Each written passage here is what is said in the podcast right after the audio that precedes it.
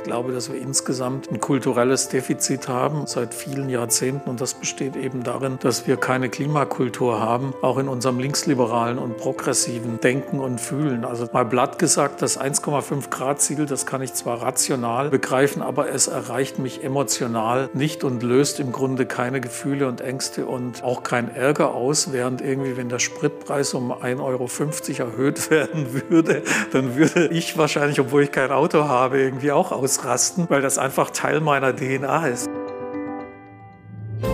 Herzlich willkommen bei Let's Talk Change. In unserer Podcast-Reihe diskutieren wir mit relevanten Entscheidungsträgern, inspirierenden Innovatoren und spannenden Visionären, welche Rolle Technologien, Geschäftsinnovationen, Politik und Medien für den Wandel der Wirtschaft und Gesellschaft in Richtung Nachhaltigkeit haben. Mein Name ist David Wortmann. Mein heutiger Gast ist Peter Unfried. Er ist der Chefreporter der Taz und Chefredakteur des Taz-Magazins Futur 2. Und, wie ich finde, einer der herausragenden Journalisten unseres Landes. Mit ihm gelingt uns ein Blick aus der Vogelperspektive auf die größeren Linien unserer gesellschaftlichen Verfassung. Werden wir uns weiterhin in Deutschland eher mit Maß und Mitte den großen ökologischen Herausforderungen unserer Zeit stellen oder brauchen wir mehr Mut zu unpopulären Entscheidungen, auch gegen die Mehrheit, um ein Leben innerhalb der planetarischen Grenzen für alle zu ermöglichen. Können wir gesellschaftliche Akzeptanz für eine konsequente 1,5 Grad Politik überhaupt schnell genug herstellen? Denn wir wissen ja, die Abläufe in der Natur warten nicht darauf, bis wir soweit sind. In diesem Let's Talk Change Gespräch lernen wir von dem großartigen Gesellschaftsbeobachter Peter Unfried, dass wir zwar nicht unbedingt immer optimistisch sein können, dass uns die ökologische Transformation noch rechtzeitig gelingt, aber dass wir keinen Anlass haben sollten, aufzugeben, daran zu glauben. Denn Öko ist nicht nur ein Moral- oder ein Ich bin ein besserer Mensch-Modell, sondern auch ein Business-Modell. Und das ist auch gut so. Freut euch auf ein sehr spannendes Gespräch mit Peter Unfried.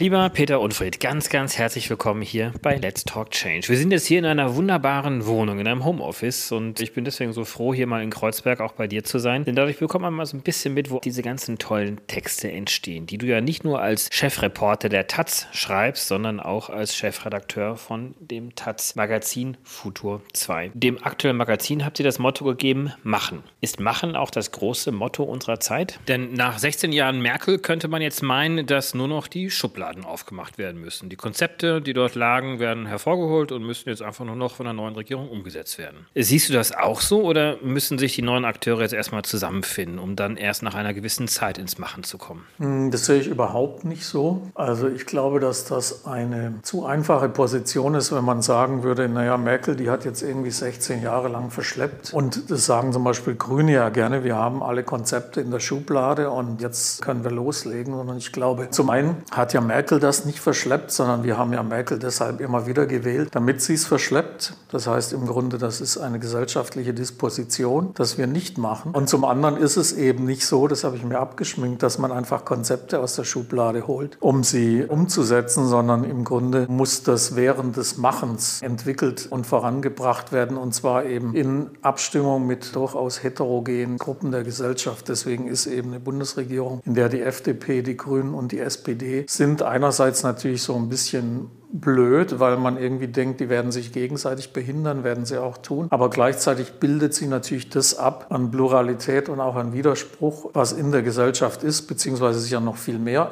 Widerspruch in der Gesellschaft, der jetzt da nicht repräsentiert ist. Und ins Machen zu kommen bedeutet eben nicht, dass man etwas aus der Schublade nimmt und umsetzt, sondern dass unterschiedliche Leute aus unterschiedlichen Schubladen etwas rausholen, es auf den Tisch legen und sich dann irgendwie miteinander fetzen, um sich am Ende nicht zu lähmen, sondern tatsächlich tatsächlich lernend irgendwie voranzukommen, wie das unser neuer Vizekanzler zumindest behauptet hat in seiner Antrittsrede. Robert Habeck in dem Fall. Ja. Wenn man noch den anderen Vizekanzler Christian Lindner. Der Vize-Vizekanzler. Der Vize-Vizekanzler, stimmt. Aber das, was du gerade beschrieben hast, dieses Fetzen, dieses Miteinander auseinandersetzen, hat ja so ein Stück weit ja auch schon stattgefunden. Also wir haben ja sowas wie einen Koalitionsvertrag und ein Koalitionsvertrag versucht ja eigentlich nichts anderes abzubilden als mehr oder weniger so eine Art Eheversprechen. Das sind die allgemeinen Geschäftsbedingungen dieser neuen Bundesregierung, die sind zwar nicht einklagbar, also im Sinne von dem Kleingedruckten, was man jetzt nochmal nachlesen kann, aber zumindest so eine Art Absichtserklärung ist das ja. Und das schien ja doch alles relativ friedlich vonstatten gegangen zu sein. Zumindest ist da jetzt nicht viel durch die Kulissen jetzt durchgedrungen, dass da jetzt zu viel und zu großer Stress gewesen wäre. Also gucken wir da jetzt wirklich auf eine erstaunlich friedvolle Regierung? Ja, ich hoffe nicht. Also ich denke, wenn es vorangehen soll, dann muss man sich fetzen. Das Problem ist aber natürlich, dass wir als Gesellschaft und auch Mediengesellschaft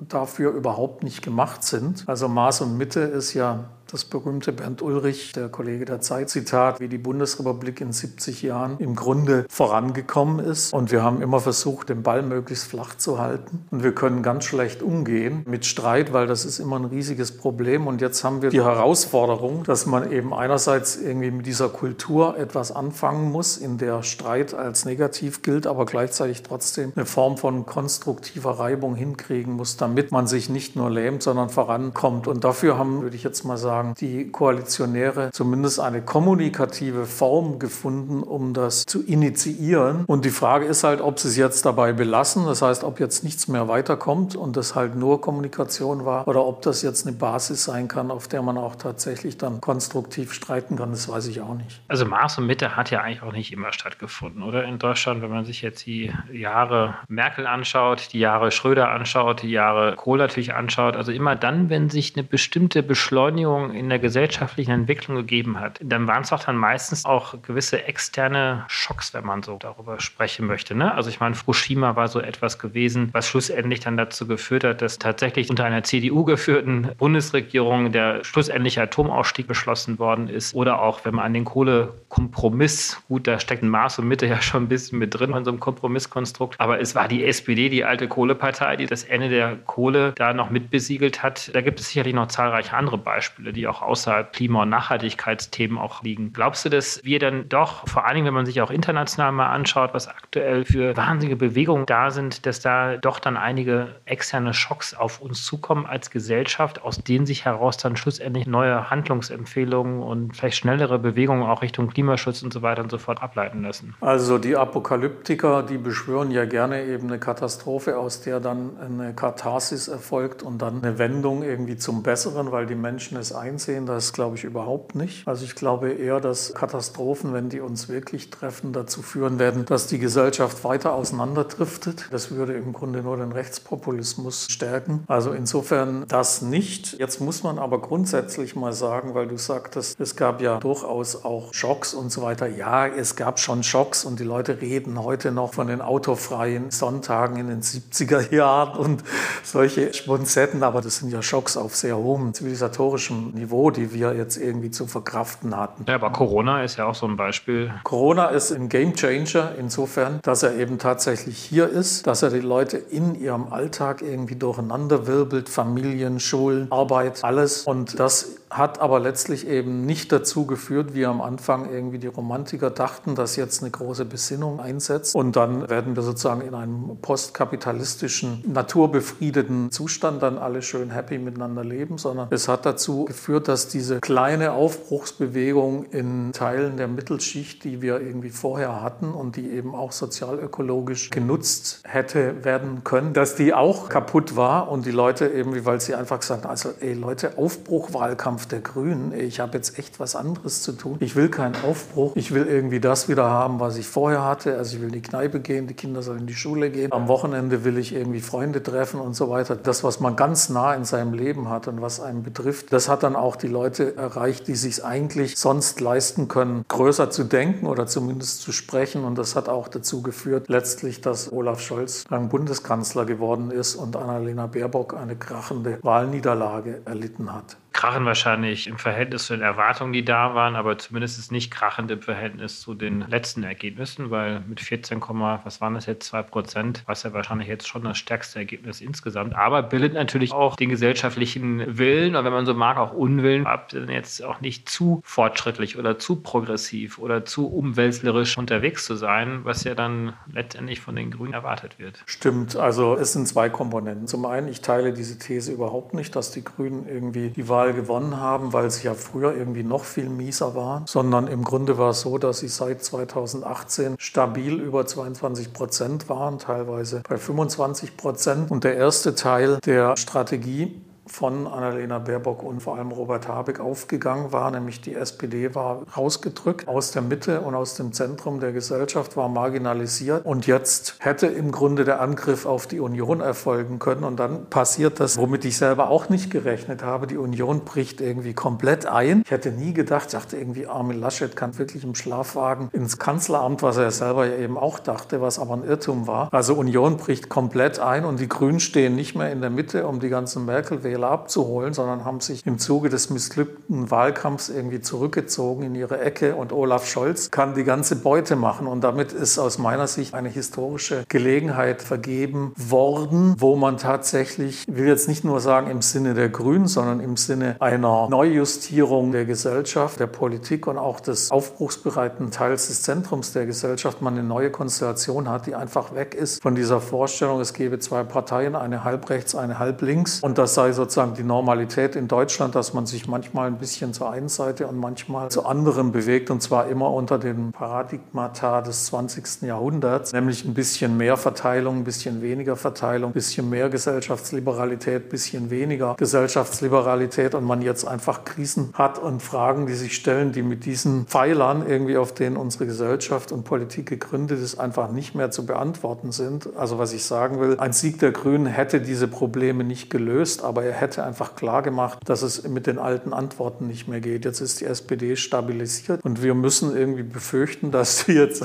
acht Jahre lang irgendwie in Charge bleibt. Und das sind keine guten Aussichten für Transformationspolitik. Aber gehst du da mit Verlaub da nicht vielleicht auch zu tief mit deiner Analyse und überschätzt wir da nicht auch zu sehr unsere Mitmenschen, wenn es darum geht, am Ende dann das Kreuzchen an der für sie richtigen Stelle zu machen. Weil am Ende des Tages hat ja Olaf Scholz davon profitiert, gar nicht so sehr, weil er jetzt irgendwelche Inhalte nach vorne geschoben hätte, sondern einfach, weil möglicherweise die grüne Kanzlerkandidatin ein bisschen zu unsicher erschien und der Kanzlerkandidat der CDU, schlussendlich war es das Lachen wahrscheinlich während der Fluten, was ihn dort wirklich dann in den Sympathiewerten nach unten gerissen hat. Also am Ende des Tages wird dann doch sehr stark nach Gefühl und nach einer bestimmten emotionalen Einschätzung Einschätzung ja gewählt. Also ist es denn das, was uns vielleicht auch als Gesellschaft insgesamt auch ausmacht, dass wir einfach trotz aller Rationalität, trotz aller Aufklärung, trotz aller Konzepte, über die wir gerade gesprochen haben, die in Schubladen sind, trotz aller Fakten, Daten und Zahlen, die da sind, am Ende des Tages auch sehr, sehr emotional sind und sehr aus dem Moment heraus unsere Entscheidung fällen. Und naja, es gibt ja gerade auch ein neues Buch, was auf dem Markt ist, Erzählende Affen, mehr oder weniger damit auch die Theorie gestützt wird, dass wir doch vielleicht viel einfacher auch leitbar sind und gar nicht so sehr durch Konzepte Konzept und Inhalte? Also, erstens, du hast vollkommen recht. Natürlich, wenn ich so rede, dann überschätze ich die Grunddisposition, auf der wirklich Wahlentscheidungen getroffen werden, die sehr stark emotional und vom Augenblick geleitet sind. Das konnte man ja in dem Wahlkampf sehen, wie Leute, die irgendwie felsenfest überzeugt waren, dass Annalena Baerbock eine großartige Kandidatin ist, dir zwei Wochen später irgendwie erzählt haben, warum die eine hundsmiserable Kandidatin sei. Beides ist nicht richtig. Und das war in Journalistenmilieus. Also umso schlimmer Filmer, die eben auch geleitet sind sozusagen von den Emotionen des Augenblicks, die sie teilweise selber kreiert haben, diese Emotionen. Aber nichtsdestotrotz gibt es eine kulturelle Grundströmung, die selbst wenn die Wahlentscheidung dann aus einer momentanen Befindlichkeit heraus fallen kann, doch darüber entscheiden, ob und wie man wählt. Und die klimapolitische Stärkung, die hatte eindeutig stattgefunden in den letzten zwei Jahren. Und das heißt, es gab eine Übereinstimmung in größeren Teilen der Gesellschaft zu sagen, ja, wir wollen Klimapolitik und die Grünen stehen berechtigt oder unberechtigt eben pars pro toto für mehr Klimapolitik, sodass die Leute gesagt haben, wir brauchen die Grünen in der Bundesregierung. Und das hat dann eindeutig abgenommen im letzten Jahr. Das lag zum einen eben an der äh, verstörenden Kraft, die die Pandemie hatte. Es lag zum anderen, das hast du vorhin schon mal angedeutet, dass Leute, als es ernst wurde, irgendwie dachten, naja, das mag irgendwie sein, aber so ganz überzeugt bin ich auch nicht. Und das Dritte war dann eben tatsächlich, dass die Grünen irgendwie keinen guten Wahlkampf gemacht haben. Aber das Grunddilemma für mich mittlerweile ist, dass wir eigentlich einen Graben haben zwischen zwei verschiedenen gesellschaftlichen Dispositionen. Das eine ist, wir haben eine klare Mehrheit in der Gesellschaft, die möchte, dass das 1,5 Grad Ziel eingehalten wird, also der Paris-Vertrag auch. Aber, jetzt kommt das Problem, gleichzeitig bereit ist, dass die entsprechenden politischen Maßnahmen getroffen werden. Das heißt, in dem Moment, in dem politische Maßnahmen getroffen werden, um diese grundsätzliche Vereinbarung möglich zu machen, teilt sich irgendwie diese klare Mehrheit, die wir haben, wieder und zerbröckelt. Also jetzt mal ganz platt gesagt, Erhöhung des Spritpreises, was sagen eine Notwendigkeit ist, um das irgendwie hinzukriegen, ist etwas, wo dann Leute schon wieder sagen würden, ja, das ist ja alles schön und gut, irgendwie im Hinblick auf dieses Ziel, aber ich bin Pendler, habe sowieso nicht genügend, was alles stimmt. Ne? Also das heißt, wir verlieren diese Mehrheit wieder. Wir haben gerade über die These gesprochen des erzählenden Affens. Das ist ein Titel, das muss man dazu sagen, eines Buches von Samira El-Quasi und Friedemann Karik. Und ich glaube, das habt ihr auch in der aktuellen äh, Futur 2 besprochen, ja, das wenn ich das gerade mit einem ja. Blick auch gesehen habe. Und äh, hier ist letztendlich ja die These vertreten, dass uns ja doch, und das sagt Harari ja auch nicht anders, also wenn man die Lektion des 21. Jahrhunderts denkt, der wahrscheinlich einzige große Unterschied zwischen uns als Menschen und dann eben den anderen Mitlebewesen, den Tieren, wir als Mittieren, wir dann doch Erzählungen können und Erzählungen verstehen. Erzählungen sind Kit unserer Gesellschaft. Und gehen wir denn nicht manchmal auch zu rational und zu faktisch auch vor, indem wir versuchen, als Politiker, als Journalisten, als Wissenschaftler, gehen wir da manchmal zu rational damit um, um eine Mehrheit zu gewinnen für beispielsweise eine ambitionierte Klimapolitik? Müsste man nicht einfach sehr viel mutiger sein und einfach mal Entscheidungen fällen und mit ganz klaren, einfachen Erzählungen versuchen, diese gesellschaftliche Transformation hinzubekommen? Also die erste Antwort ist nein, man müsste nicht einfach mal mutiger sein und diese Politik machen. Es ist zwar richtig, dass die physikalische Realität sich nicht um die gesellschaftliche Realität schert. Das heißt also irgendwie die Erhitzung nimmt zu, egal wie die Stimmung in der Gesellschaft ist. Aber wir können irgendwie die Klimapolitik nicht machen, wenn wir nicht eine entsprechende gesellschaftliche Realität haben. Also Leute, die bereit sind dafür. Das ist nicht zu trennen von einer politischen Mehrheit. Ich kann dem Ministerpräsidenten von Baden-Württemberg, Winfried Kretschmann, hundertmal vorwerfen, dass er doch ein Grüner sei und viel zu wenig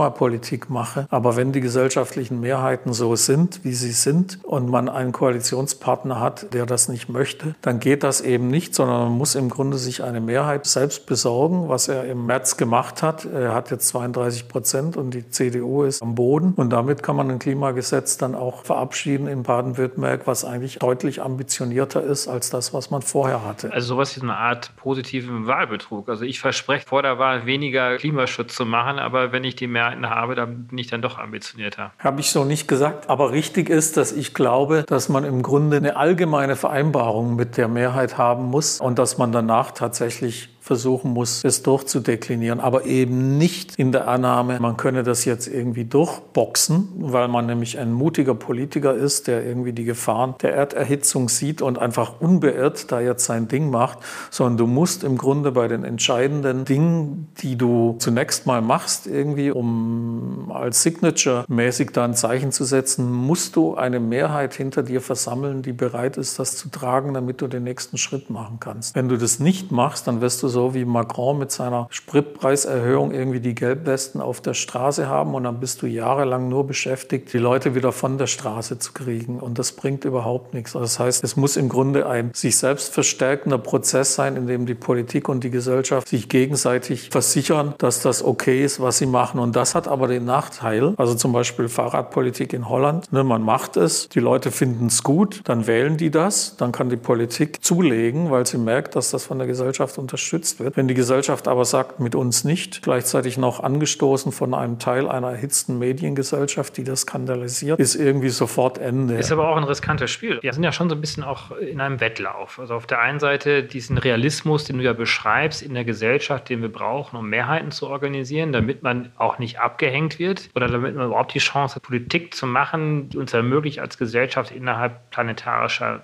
Grenzen zu leben. Auf der anderen Seite aber eben dann die Realität genau dieser planetarischen Grenzen zu sagen, bis hier und nicht weiter. Das heißt, wir sind im Wettlauf zwischen, bekommen wir irgendwann mal die Diktatur der Umwelt, weil sie uns im Prinzip letztendlich ja beschreibt, wie wir zu leben haben, weil wir uns auf die Flucht machen müssen, weil sich Vegetationszonen beispielsweise verschoben haben, weil unsere Keller volllaufen oder unsere Äcker äh, trocken sind und wir sie nicht weiter bewirtschaften können. Oder haben wir dann doch heute mehr Mut zu, das Stichwort ist ja immer dann da, zu mehr Ordnungspolitik, zu mehr Gestaltung, die ja dann doch vielleicht dem einen oder anderen ein bisschen mehr abverlangt. Also ein wichtiger Punkt, den du gerade genannt hast, der wird gerne unterschlagen. Wir kriegen keine Ökodiktatur, wenn wir Ordnungspolitik machen, um die Klimakrise einigermaßen einzudämmen, sondern wir kriegen eine Ökodiktatur, wenn wir diese Politik nicht machen, weil das wird die Folge davon sein. Dann wird es gruselig. Aber dieses mehr Mut haben, das kann man halt immer leicht sagen. Aber wie gesagt, Mut braucht im Grunde eine Mehrheit, die bereit ist, das mitzutragen. Und dann kannst du mutig sein. Und die Politik, das haben wir jetzt bei Corona gesehen, ist ist im Moment komplett eingeschlossen irgendwie von einer Stimmung einer Mediengesellschaft. Und sie kann irgendwie fast nicht raus. Das kann man zwar immer schön in Sonntagsreden beschwören, aber im Grunde man sagen, ja, warum hat man denn jetzt nicht irgendwie Corona-Politik? Warum hat man es nicht schon vor zwei Monaten gemacht? Weil vor zwei Monaten irgendwie die Leute in völlig anderer Stimmung waren. Und wenn jemand gesagt hätte, wir brauchen eine Impfpflicht, dann hätte man irgendwie CETA und Mordio geschrien, während jetzt will das jetzt auch nicht irgendwie toll finden. Das kann man durchaus kritisch sehen, aber jetzt hat man plötzlich irgendwie eine Mehrheit der Leute, die sagen, ja, lass uns das doch irgendwie machen. Ne? Ich kann mir vorstellen, dass in ein, zwei Monaten kann die Stimmung schon wieder völlig anders sein.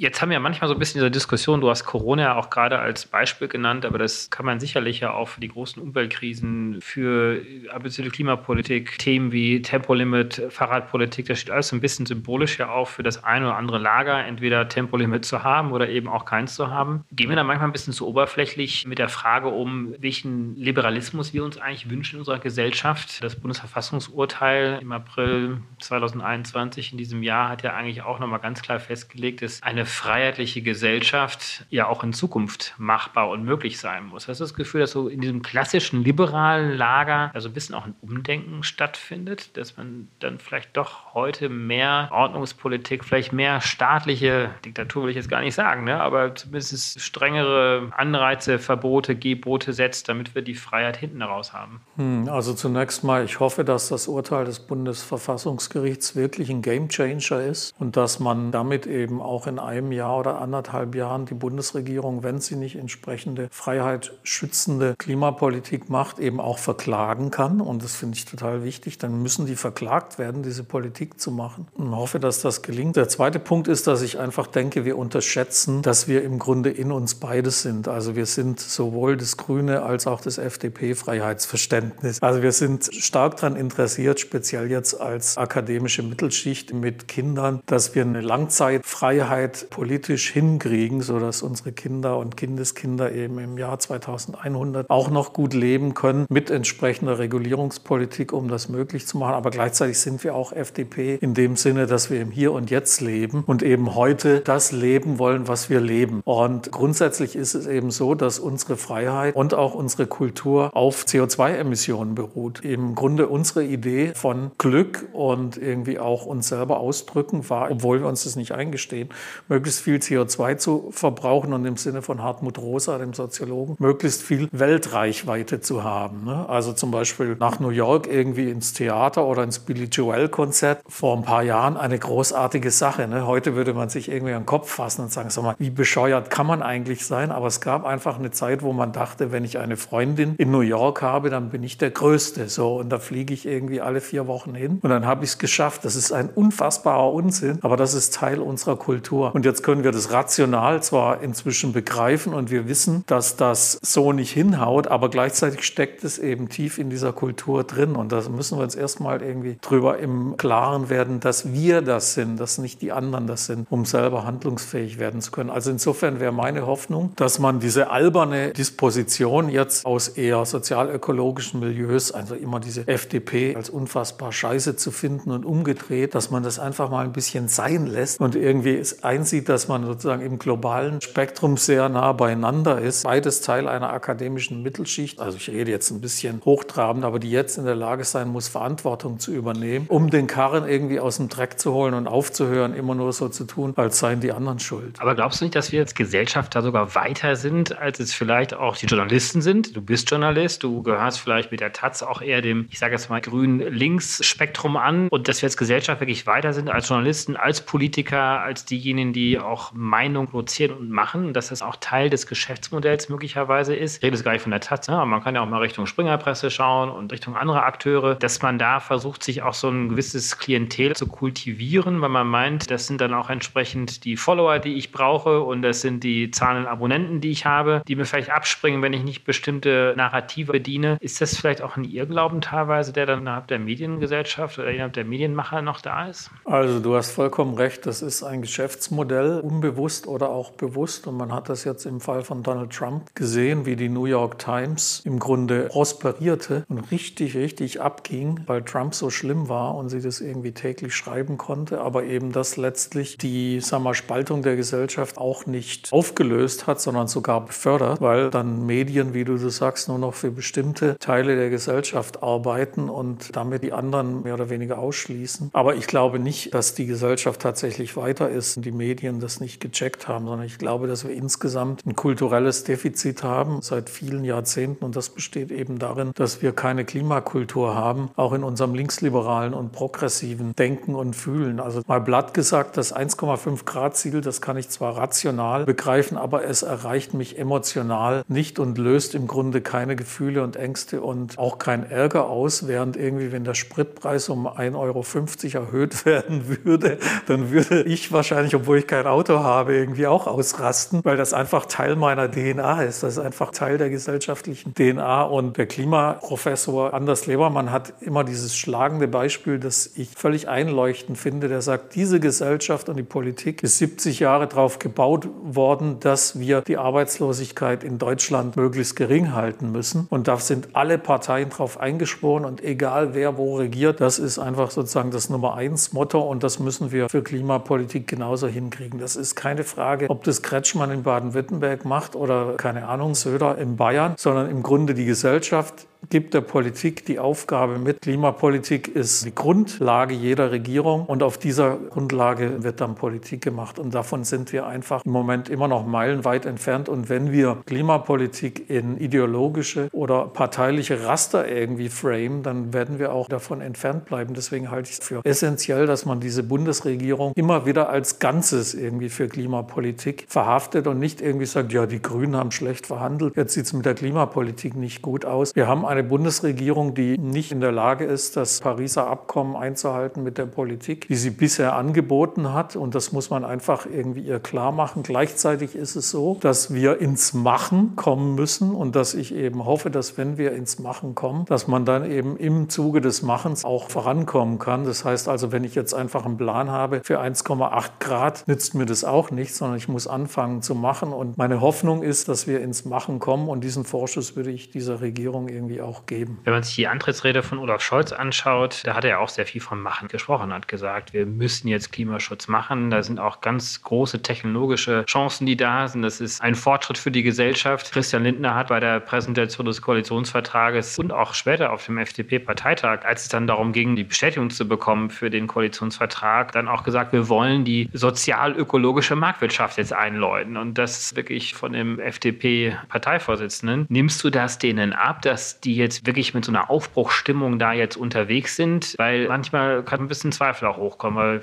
sechs Wochen vorher, acht Wochen vorher, noch kurz vor der Wahl, haben die gleichen Akteure teilweise ganz anders gesprochen. Ja, das stimmt. Ich erinnere mich, dass ich kurz vor der Wahl ein Interview mit Christian Lindner gemacht habe und also da fand er die Grünen ganz schrecklich und es würde alles fruchtbar werden mit denen und so. Insofern ist das schon ironisch, wenn man jetzt sieht, wie die miteinander umgehen. Gleichzeitig ist das aber natürlich auch eine politisch-zivilisatorische Errungenschaft, dass man in der Lage ist, ist, in so einer schwierigen Situation das hinkriegen zu wollen. Die Frage ist nicht, ob ich das denen abnehme, sondern die Frage ist, ob ich das uns abnehme als Gesellschaft. Meine These ist nach wie vor, dass wir als Gesellschaft nur so getan haben, als wollten wir Klimapolitik haben und diesen Auftrag auch letztlich, also jetzt unbewusst, an Angela Merkel und diese verschiedenen Bundesregierungen gegeben haben. Wir haben ihnen gesagt, tut so, als würdet ihr Klimapolitik machen, aber macht bitte weiter so wie bisher, weil dann sehen wir irgendwann schon weiter. Und das haben sie auch gemacht. Und wir müssten im Grunde tatsächlich, wir ist schwierig, Gesellschaft ist schwierig, weil das irgendwie als System schwer zu greifen ist. Ich sage es trotzdem, wir müssten im Grunde in der Lage sein, eine klare Botschaft auszusetzen an die Bundesregierung, dass wir die beim Wort nehmen wollen. Beim Wort genommen haben ja auch die Institutionen, wenn man an das Bundesverfassungsgericht denkt. Ne? Also die haben letztendlich den Pariser Klimavertrag genommen und das als Grundlage genommen für solche Urteile. Das heißt, im Grunde genommen schaust du auch schon sehr optimistisch in die Zukunft hinein und glaubst, wir kriegen das schon irgendwie hin als Gesellschaft. Oder wir hatten ja gerade so ein bisschen auch das Thema schon gehabt, dass wir da ja auch so ein bisschen im Wettrennen sind zwischen der, ich sag jetzt mal, Realität, wie sie sich in der Gesellschaft abbildet und der physikalischen Realität der Naturräume. Schaust du dennoch dort relativ optimistisch drauf und sagst, da gibt es irgendwann mal diesen Kipppunkt in der Gesellschaft, diese Disruption, diese gesellschaftliche Disruption, diese soziale Beschleunigung Richtung einem Leben innerhalb der planetarischen Grenzen? Oder siehst du auch noch große Chancen, dass wir sagen, gut, das vergeigen wir jetzt mal komplett